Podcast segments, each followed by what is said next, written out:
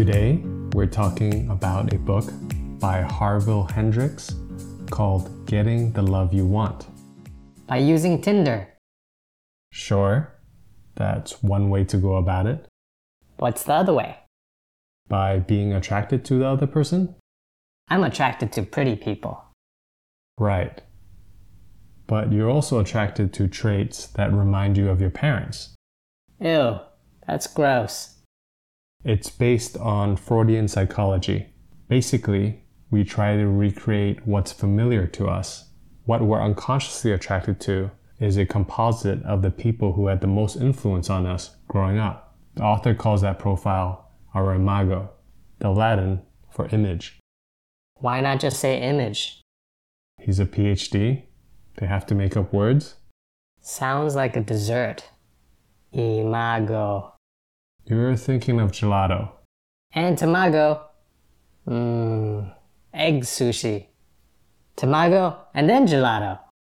Now who's being gross? So back to the book. The author's theory is that at some point in our childhood, parts of us were discouraged and repressed, which led to childhood wounds.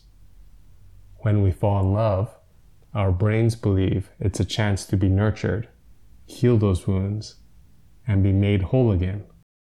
That sounds wonderful. We often look for our repressed parts in our partner as complementary traits. For example, if you're not very expressive, you'd be attracted to someone who is. Opposites attract. Exactly. The trouble is that when the feel good hormones wear off, those same traits start to annoy us. Why is that? Because the wounded child starts to take over and remind us those traits are taboo. Boo. Then the power struggle starts and expectations get loaded onto the relationship. Add in the emotions of the wounded child, and it gets pretty messy. Time to break up. That's one option. The other is to bring those wounds to the surface and to heal them with your partner How do you do that? by creating a space in your relationship to talk about those wounds. That comes about with commitment, revisiting caring behaviors, and through a process the author calls the Imago Dialogue. What's that? It's mirroring, validating, and empathizing. Let me break it down. Yes, please. One partner takes the role of receiver, and the other partner takes the role of sender. When mirroring, the receiver restates what the sender says without analyzing, critiquing, or apologizing. How about validating? Validating is affirming the internal logic of the sender's remarks. Basically, what you're saying makes sense to me. I can see how you're thinking and why you would think that way. And empathizing? Empathizing is acknowledging and responding to the feelings behind those thoughts. It's understanding what another person is experiencing, even though you haven't had that identical experience. That's a lot for the receiver. What's the sender doing? The sender tries to make the message easier for the receiver to hear. The first rule is to use I language when expressing a frustration.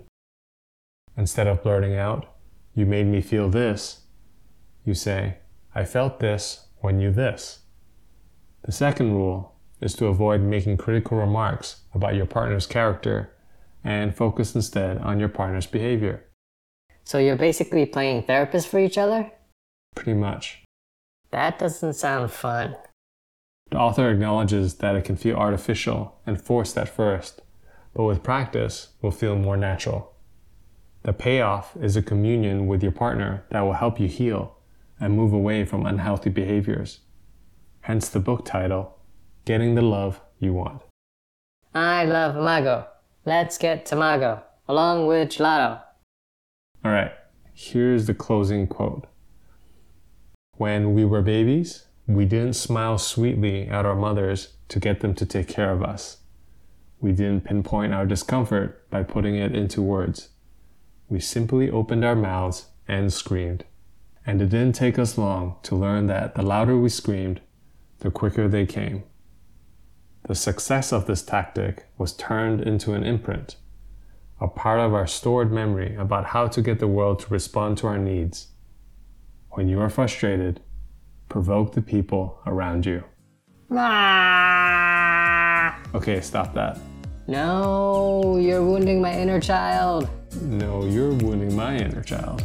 Words are glue and they stick on you. Is that how that rhyme goes?